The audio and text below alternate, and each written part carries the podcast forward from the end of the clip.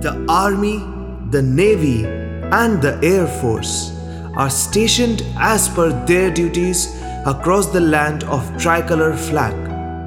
Amalgamation of the armed forces at the capital city happens once a year to commemorate an important day in our history, which is 26th January.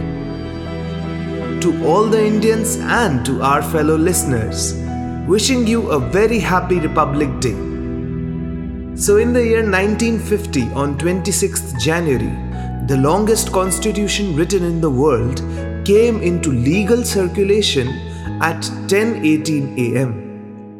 It took 166 days, spread over 2 years, 11 months and 18 days to finish writing the constitution. And Dr. Rajendra Prasad was sworn in as the first president of India on January 26, 1950. Republic Day celebrations occur in its utmost grandeur in the capital city Delhi for three days with Republic Day parade, the beating ceremony, and award ceremony. The highlight of it being the 90 minute long Republic Day parade march led by the armed forces.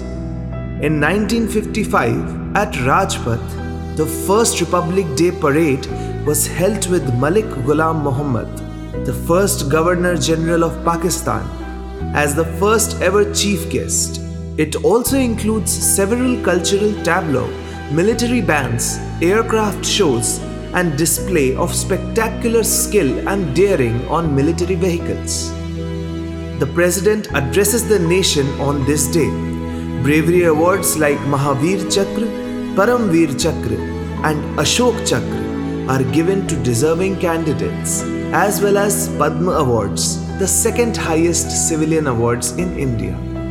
The beating retreat is held to mark the end of Republic Day festivities. Evening of 29th January, performed by the bands of Army, Navy, and Air Force at Raisina Hill.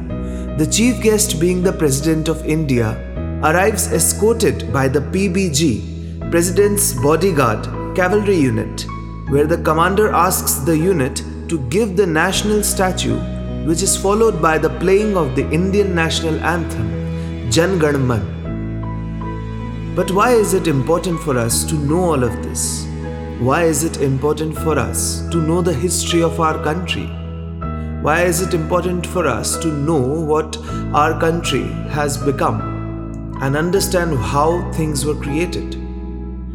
It is because we need to have a sense of pride in our country. This is our 73rd Republic Day. There have been a lot of changes in India. We have gone through thick and thin. Our Army, Navy, and Air Force have given their lives to protect our dearest country. That is why something so precious should always be remembered in high regards. That was it for today's episode, guys. Thank you for listening. If you have any topic that you would like us to discuss about, then please do drop a message on our Instagram channel that is young underscore curious. This is Achintya Jain signing out. Thank you.